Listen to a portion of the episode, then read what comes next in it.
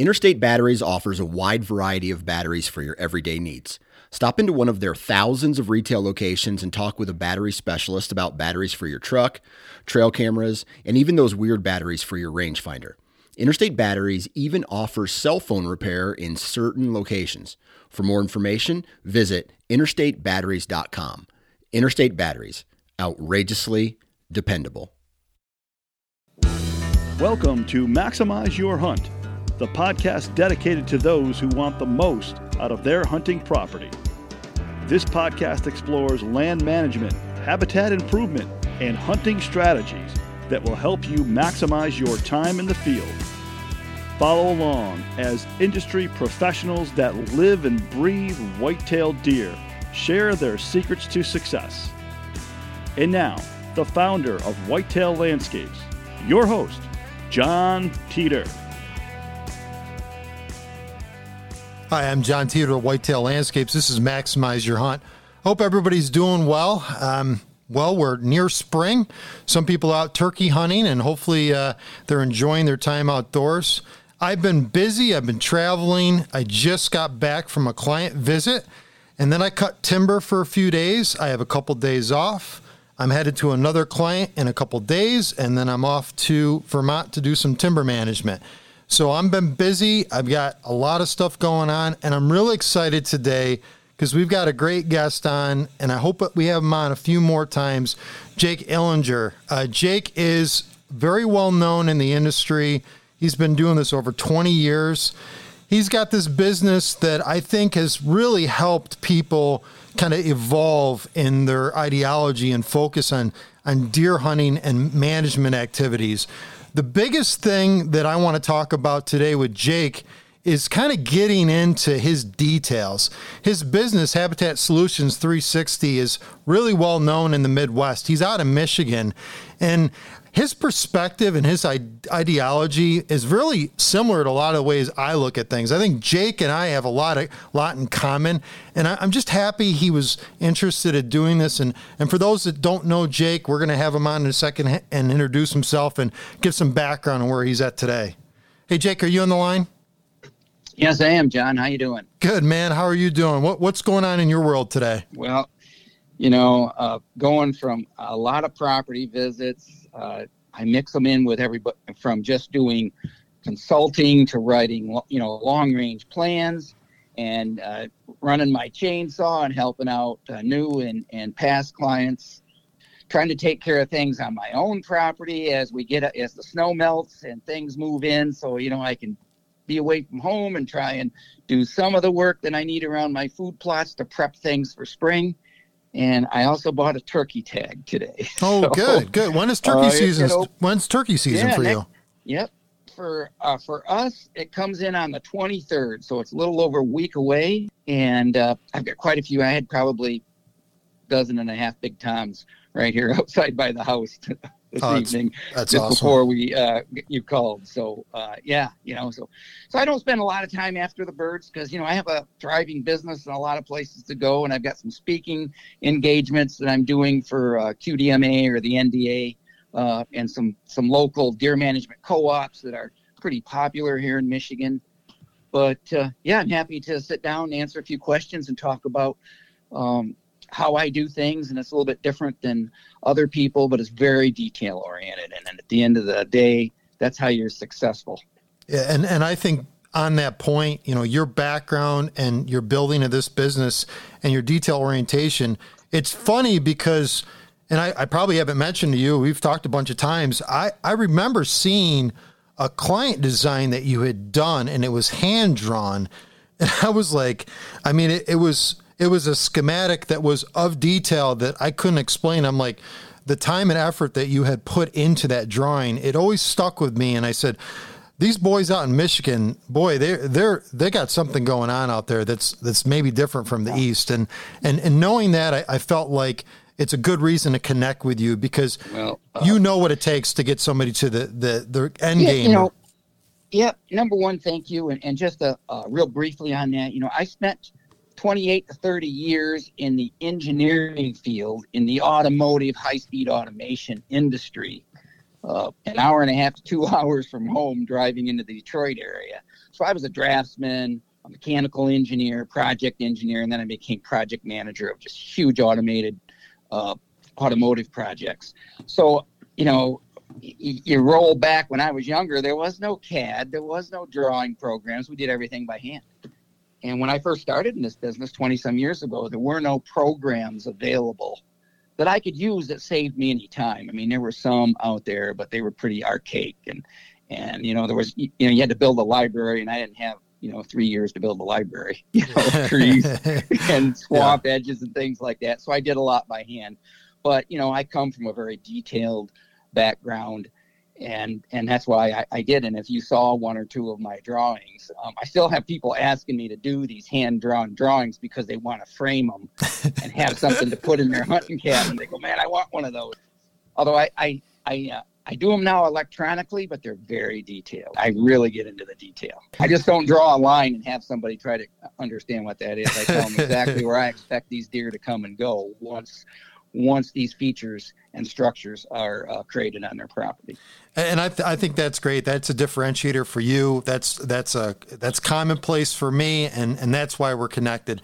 And let's get into the details. So you've had clients for for numerous years, clients that have had other people come in and, and do some timber work, and regardless of who's done the timber work, loggers, other guys that do consulting, what have you You've now had these clients at your fingertips and you've had to go in and make some changes and observe things in a different manner. The one thing I want to start with is there's a maintenance side to this business that we tend to overlook. And one thing I'll say before Jake gets into this, and I think this is critical, before you make any decisions, recognize the outcome. The outcome at some point is going to require more work. And if you don't know how to manage that, you're setting yourself up for failure. And, and I don't think you're going to fail necessarily, but if you don't have a plan, you will fail, in my opinion. So, uh, Jake, with these clients that you've had of recent, you've had to go in. I know you're you love running a chainsaw. What have you been doing on the landscape? How have you been fixing things, or what problems are you, are you observing? Well, I'll tell you what I what I run into, John, and and I'm no fault uh, of a lot of these clients. They bring, you know, they get a, they get a very detailed plan, and some uh, attempt the work themselves, and some of them are very good and they learn hinge cutting techniques and standard notch and fall and they drop timber.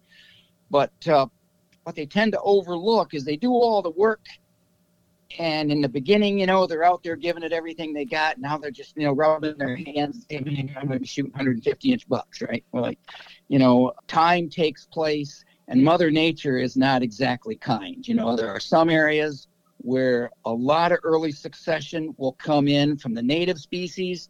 There might be other regions in the property where the soils are poor or maybe not enough canopy was removed, even though they thought it was. By year three or four, there's more shade, there's less, there's not as much growth. And so, the, so the deer are not where they want them to be. Oh, man, you know, I used to use this stand, but I don't get any deer in there. So um, I, I, get brought in and I come in and I walk through these areas, and it's pretty easy for me to tell right away that okay, they haven't been in here in two years because here's here's clearly here's some deadfalls. Here's a tree that was uh, maybe hinged and hinged a little bit too deeply, and a big old uh, dead elm finally comes down and smashes it down. So this travel corridor that they're hunting 150 yards away is blocked off internally, and they don't even know it. So I go in there with my chainsaw and I assess all those areas and I basically recreate a network of, of planned deer movement and, and more importantly, uh, predictable deer movement along the outsides and the interiors, which is, consists of everything from winding, narrow pathways about 36 to 40 inches wide uh, with on the interior that are connected to some openings and some of this involves cutting dead trees. Uh, some some of it involves cutting new early successional growth that can be maples, hickories, oaks, basswoods, whatever's coming up in these people's properties. And sometimes there's you know the less desirable trees. You know you you've got maybe uh, some buckthorn and some autumn olives, but they're great deer habitat, they're just getting too thick and you can't have them spread too fast because now you got an issue in an area that you've done a lot of canopy removal in. So I basically am coming in and spending a couple of days and running a saw and running a, a variety of different tools, including a walk behind brush hog and a leaf blower, and creating openings, openings, networks, and bedding areas for these landowners then to be able to position their stands. I'll mark the trees and say, okay, here's here's trees on the outside that I, you know, for early and mid season. Here's here's one stand set up. I'd love to have you hang a stand in. You're only going to hunt this once or twice during the prime of the rut. And then, you know, depending on the layout, and everybody's property is different. You've got flat ground, hill ground, a medium ground. So, you know, and again, you have to try to marry that with their goals. Um, so that's pretty much what I do when I uh, get pulled in to help these guys. And you know, and some of these properties are your typical 35 to 40 to 50 acre properties, and some of these properties are pretty large. And uh, you know, and I'm I'm working on multiple areas. I might be there three or four days, working on you know locations that are you know maybe 150 acre area over here with three locations we're going to work on, and then go to the other side of the farm. Here's another 80 to 100 acres with some nice ridge tops separated by a river bottom or something like that. And then we build up bedding and create the predictability and locations. So they've always got a, a location to hunt, a place they can, can successfully enter and exit. So sometimes I'm cutting screening, and I'm sure you've been involved in that before and I'm trying to put everything in place so regardless of the wind, the conditions, and the time of the year, they've got a place that they can hunt. Jake, I want to pull on a thread a little bit, and I think you've just led with a lot of information, and you're talking about essentially accessibility and accessibility yeah. into these areas that you're managing and you're micromanaging them. And that's where I think a lot of people get lost. I was working yesterday on a client property with with the, the gentleman that subcontracts with me that, that does a lot of logging work. And this is hillside, so I think the grade was probably around I don't know, I'll, I'll say 40, 40% grade. So not extremely steep. I work in steeper areas. And I actually just worked on another property where the grade is, oh, probably 90%. And, oh, um, yeah. you know, and it's just hill cliff like just you know Death Valley fall. If you you yeah. jump off that, you're dead. Um, and and yeah. and yeah. flat ground. So uh, you know I don't get a lot of flat ground, but I, I, do get some slow rolling areas, and a lot of my clients are in that. You know they're nearing retirement or they're in the retirement state, and they're like, man, that's just a lot of work. I mean, you have a lot of vigor and I, I, think one of the things I want to add to the conversation is thinking about accessibility of equipment in these areas. I'm trying to make it so my clients are working off machines because I know that it's a lot easier for them to spray, maybe not necessarily get out and run a chainsaw off a machine or on a machine. They're getting off the machine to run the chainsaw, but getting into these areas with your equipment and be able to do kind of that small time work and just that accessibility thing is huge. Uh, I also do note that a lot of people want to work off tractors and use their their buckets, but some of this finite work that you're talking about really can't be done with a tractor. You're kind of laying out these you know bedding areas and it's really a lot easier to be on the ground so maybe it's a time management thing as much as a knowledge thing and and I think if you have maybe the balance of using equipment or, you know, using a machine to get in there to move tops around, at least initially, or manage it, you can manage it with a brush hog, a walk behind brush cutter, you know, those type of tools and instruments might speed up the process. So thinking ahead, like, for example, if you have a trail, maybe you want to cut the stumps really low so you could run like a, a, a small rough cut mower behind your ATV and you get in there and, you know, knock down some of that debris and brush, assuming you, you don't have you know large stems that are blocking paths like you talked about earlier. So maybe just an added thought there and, and something that, that would complement what you're suggesting. Um, I'd like you to kind of go down the road and I want you to be specific. So you go in an area and you know it's been cut two three years from now and you're noticing deadfall, you know, maybe things sagging, gravity's taking effect. What do you, how do you even like start? Can you explain like, well, you know, you've now you've got this entanglement mess. You know, do you start with the the axis out of there? Do you, do you start interior? You know, do you start with the tree stand locations? What do you do next? Well, you know, I'll tell you. Um, one of the things that I think I was just born with and uh, you know I, I was raised by outdoor parents and, uh, and and they say you know I was I was running the trap lines when I was three days old. Okay, they were taking me along, and that was my life. And so by the time I was six or seven, I could identify any tree, plant, grass. I mean, it just it just came natural, you know. But what I can tell you is is I'm able to walk into locations and there's going to be a deer trail somewhere. If it's thick and they're blocked, they're going to go right or left. There's a, there's an existing deer trail, and I just I just walk in and I I can just see the vision. I can see in my mind there needs to be an opening over here. There needs to be be a, a spur trail that goes to the right up here. There needs to be one to go to the left here oh, I can I can leave these three treetops with all this mess and vines right here in the center. And I'll cut a perimeter trail all around it, and I'll just cut one winding, angling pathway that cuts through 50 to 60 yards of this mess. But I'll keep it about 36 to 40 inches wide.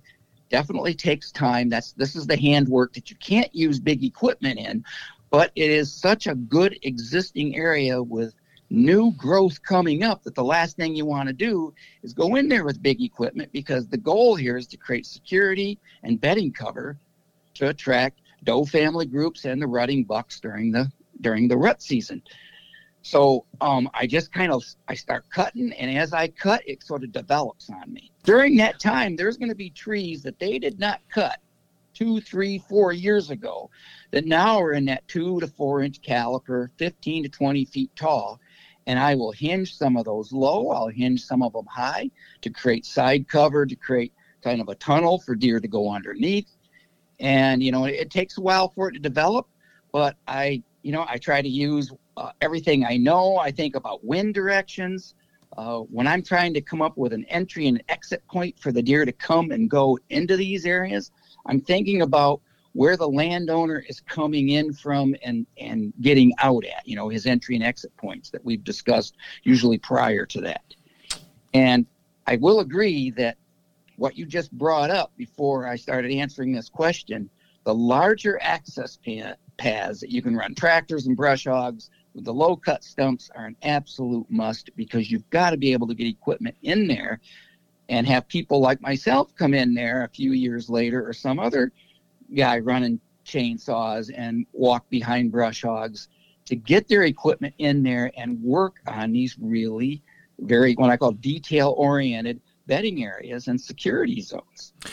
Jake, I, I, had a client not too long ago, and uh, we uh, we coined a term, luxury bedding. What you're describing, two things: uh, a vision, and when you start to do this repetitively, and I'm in the same point and and I think in my vision is I can just see it. It's hard for me to explain it sometimes, but I can see it. Yep. A lot of times, is looking at hillside and say, okay, you know, there's uh, a tree fell there. There's kind of now this this uh, this this this cradle and hill, and it's an open space. I mean, that tree fell 150 years ago. I can pick that location on hillside, and I can tell you there's going to be a deer bed there. Then you add a cover or food component to it, and then you get it kind of in these lower areas and I like to encapsulate these bedding areas. The whole concept of layering and segregation, something I think you coined a long time ago, is compartmentalization. And that has been oh, a yeah. focus for a lot of people. But what I do see on client properties is they make everything way too tight. They'll have a bedding area, and I'm going to use an example. I call it, again, luxury bedding, but kitchen and table. And my kitchen size is about, oh, my kitchen is about 25 feet by, by 15 feet. And and this is my takeaway. I can fit six to seven or even eight or nine beds in an area like that, depending on the structure, the height of that structure, you know, how flat the landscape is. I mean, those things, you know, I'm calculating the numbers of beds in these areas and I'm trying to get a rough estimate generally how many deer could potentially sit in those areas. Now, you'll never have the deer population uh, probably meet that quota, but I give them options like you're talking about. The one thing I took away from you years and years ago is the idea of compartmentalization. Now, I want to know specifically when you go into these areas, you know, and I gave the example of a kitchen sized bedroom or, you know, an apartment sized room you know, what are the size of, of some of these locations? What's your kind of ideal, you know, well, rough estimate size? And I know, know, I know it's landscape contingent, but ideally. It, it is, but you know, that's a really good question, John. And, and I'll tell you something I learned, uh, you know, 35 years ago, uh, just for the listeners, I bought my property 42 years ago. And I, you know, and there wasn't a whole lot of articles and magazines you could read about habitat, but I was going off trying to create deer habitat one way or another. And I learned an awful lot of stuff trial and error.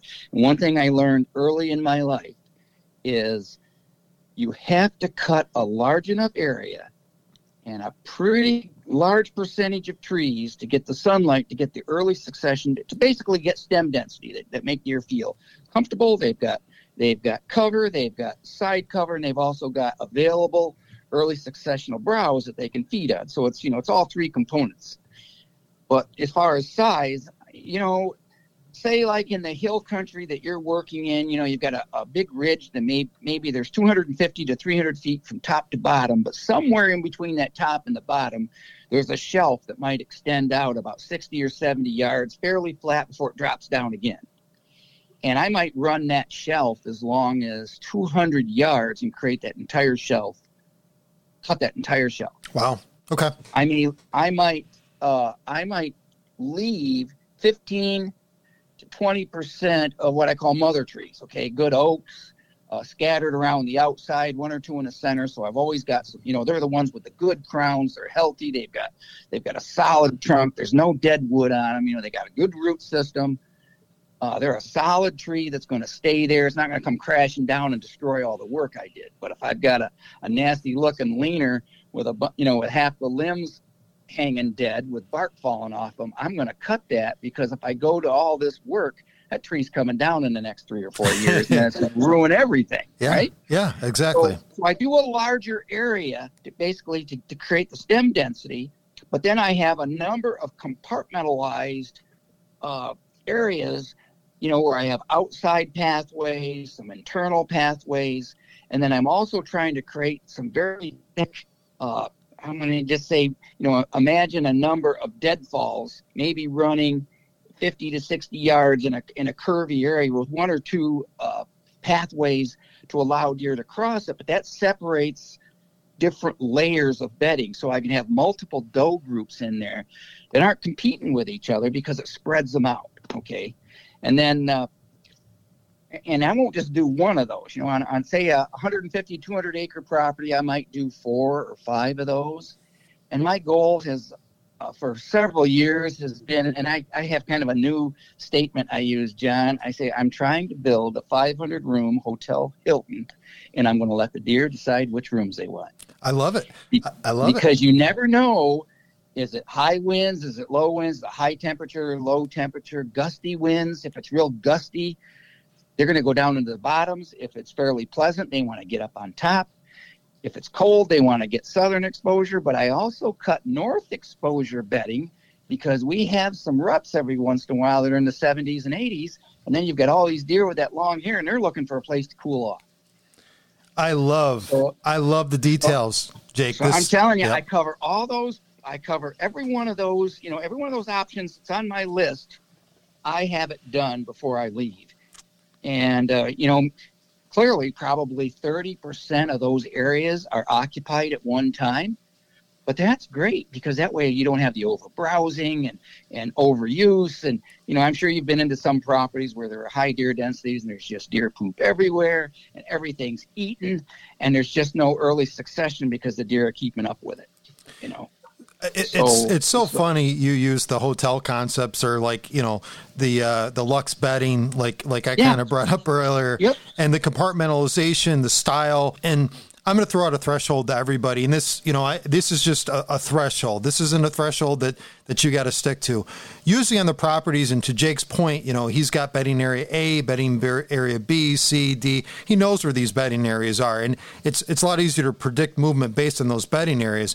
But it, you know, if I'm going off percentages, you know, dedicated bedding areas, and pay attention to deer movement, you'll recognize that deer stick around in an area um, and, and these are, you know, focusing on does specifically. Ch- check the intervals that they're bedding in these, or they're, they're loafing in some of these areas. They may lay down for 15 or 20 minutes to get up and move, and they reorient themselves. And they're reorienting for a purpose of food, cover, security, what have you. But having that variability in these bedding areas is, is critical. The other thing that Jake brought up with the north facing slopes and, you know, not you know, not ignoring those. And a lot of people just ignore them, um, thinking about those cooler areas. Deer and thermal regulation is one of the most critical things. That's how I kill my big bucks. And I just did a podcast with Dan Johnson on this on his podcast. I'll probably carry it in this podcast so people can hear how I kill big bucks. That is my number one that is my number one resource to making a decision to go after a deer is how they thermoregulate in an area. It's not something that people talk about, but I think it's really critical. And it ties directly into what Jake just said. And we, we haven't had a conversation about that. So I'm really kind of happy you brought, no, brought it up. You know, and, and, and when you mention it, I know what you're doing. Okay. And it's awesome because, especially when you're into any kind of uh, hills and, and mountainous regions, that's really a big play. You know, it is. Uh, to that point, when I get into, say, the gently rolling properties, and maybe they've got a, a, lower area where it's fairly flat. You know, that means say it was at one time an ag area and they, they bought the 40 acres, 60 acres, whatever it is. So they've got 10 or 15 more flatter areas to do some some food plots, some tillable, some warm season grasses. But when that happens, I try to set the bedding areas up in multiple locations with variety of different stand locations and educate my hunters. I've got a really neat PowerPoint program that I've gone through that I hand to every one of them. And it's like, here's how you anticipate where these bucks are cruising based on wind direction because they're trying to get their nose downwind to where these does are bedded and show them how to put their setups in there. And I tell you, all my clients, you know, uh, I'm not going to say every one of them, but the ones that embrace it and get it, and the majority of the people that hire me do get it because they see the success early on, have become serious deer killers because they they figure it out. They wait for the right wind condition. They don't hunt when it's wrong. They go in and, and guess who's in there looking when it's the right time of the year. So, Jake, I know you're really strategic. Uh, we only hunt a couple times a year. We talked about this, you know, you and I just talked about this recently of, you know, our limited hunting, our very tactful approach you know, all these design features that you're laying out, you're designing with a plan and purpose, and that's going to hopefully, you know, get you to the end game of harvesting that deer. And I know notably you've killed a lot of quality, you know, quality deer on your particular property. It's a small property and you've you've achieved a lot of success.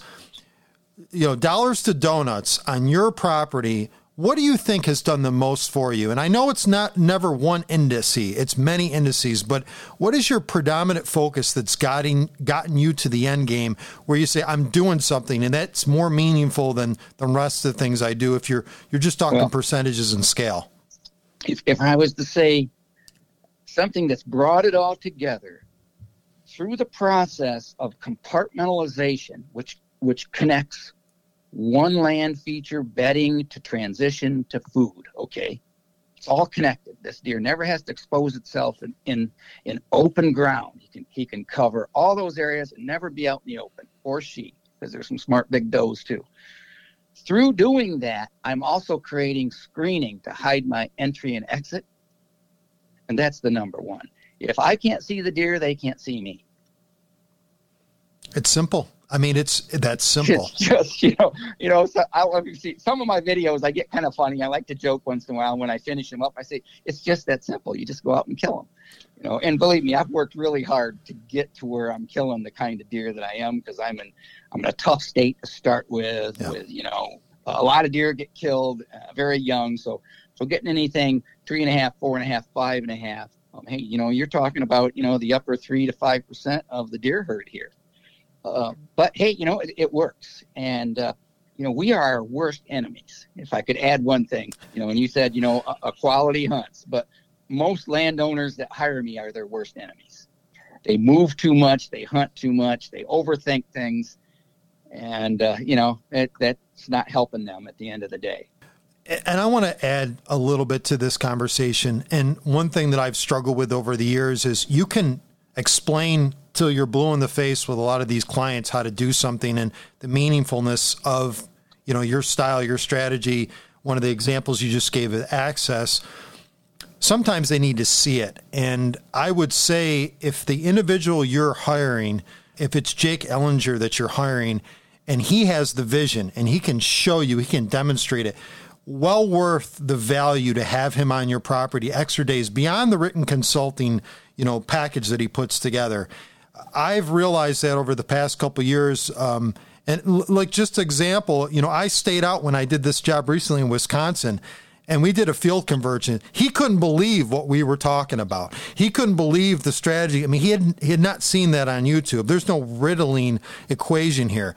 We are physically making changes immediately and reshaping these landscape settings so they're more utilized by deer, you have to physically see it sometimes. So, oh, you know, if somebody can't translate it that doesn't know how to do the heavy handed work, that can't get you there, they may be able to talk about it, but they need to be able to show you. And I, I would recommend if you're hiring a consultant, have them physically show you. It's not about planting miscanthus grass or, you know, a, a lot of this is timber work. Uh, most of my properties yeah. are timber work, and that's what you're doing. And and I think that your vision, it's hard to explain. I have rules of thumb. Uh, we're building luxury bedding. Where the layouts, I'm trying to fix as many beds. I have rules you know, how many deer, how many beds, uh, size, shape, orientation, segregation, layering. I'm throwing all this stuff at them. By the time they leave, they're like, uh, can I write all that down? I said, why don't oh, you, you know, it's a lot to take in, you know, and that's, they're, that's, they're overwhelmed. They're very overwhelmed. Totally. I have quite a package I hand each client. I hand them a, a uh, an eight gig flash drive filled with data. And some guys never look at it. Other guys read read everything, watch every video that's in it. Uh, speaking of timber and all the work that you've done, that you know how it works, the work that I've done, uh, I have this saying, you know, Mother Nature is never stagnant. It's either getting better or it's getting worse. And it's the same thing anywhere you cut. It's either improving. It doesn't just stay perfect for 10 years. You've got one or two seasons where it's pretty good. And, you, and you know, I've got bedding areas here, John, that now when I look back, I think they're about, let me see, that would have been late. So probably 20 to 23, 24 years ago, I started hinge cutting them. Okay and I'm I'm in them every couple of years hinge cutting. I'm hinging hinges and cut and cutting out you know mature trees that I left that now are too big. So now I'm I'm notching, falling them, dropping them down, doing some work. And you know, depending on how much moisture is in the soil, the quality of the soil, how much sunlight is getting to the ground, that's going to have a big bearing on how how good the successional growth responds or how poorly it responds. So every property is not the same, and and you know there's going to be people here listening that probably don't have the best soil. They got sandy, gravelly, rocky ground, and it's just going to take longer, and it's just going to take a little more work.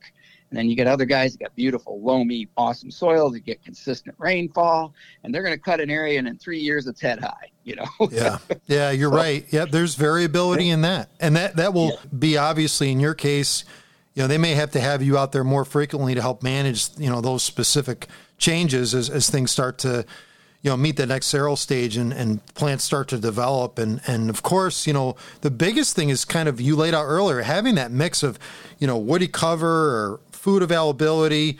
One of the concepts that you employed, I think, a few years ago was, and, and I want to just add to this and I, am enthralled with some of your concepts is you know food and bedding that that was something that if you talk to somebody who designs hunting properties uh, out in the Midwest they'll just they'll just displace your point of view and if you're creating interest yeah. in a bedding area there's immediate resources and there's long-term resources sometimes immediate resources yeah. like you know food plots within bedding areas planted food can be an immediate attraction that can drive interest that makes that utilization that much higher. You marketed it and sold that idea.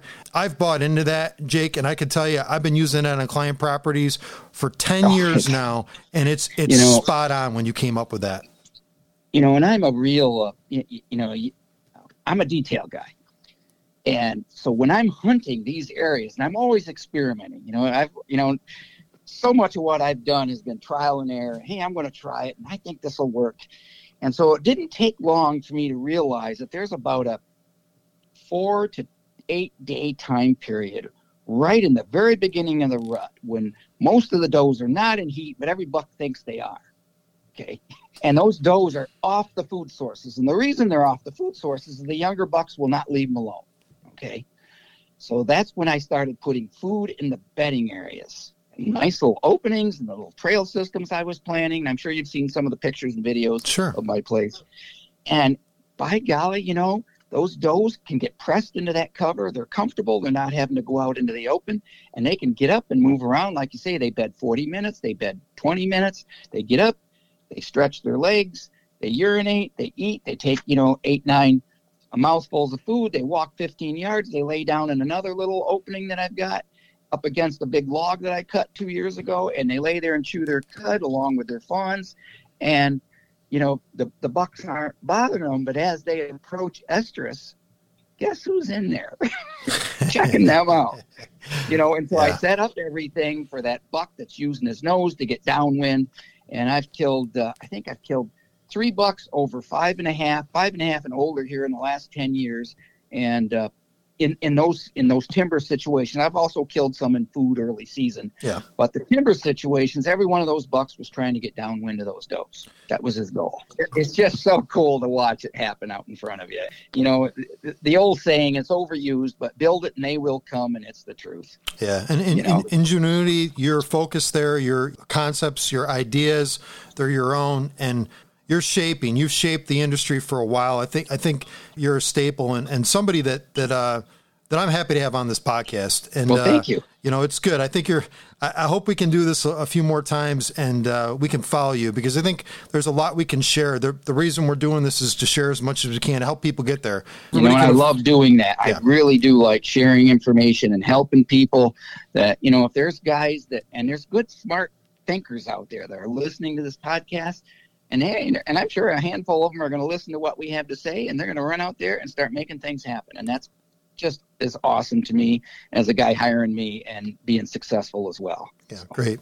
Jake, anything you want to end on uh, that that's just sticking in your mind? Um, anything that's that's on the tip of your tongue?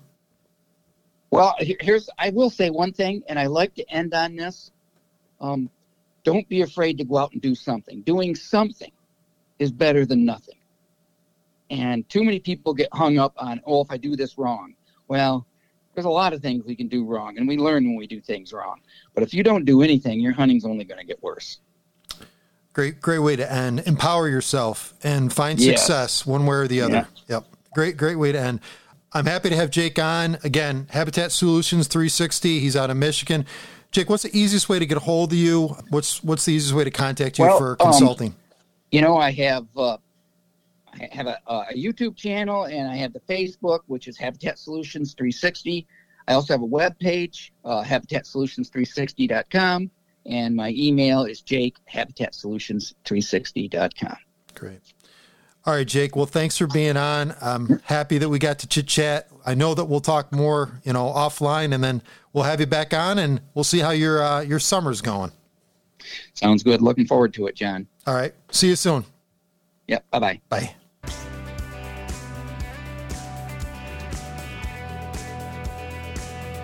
Maximize Your Hunt is a production of Whitetail Landscapes.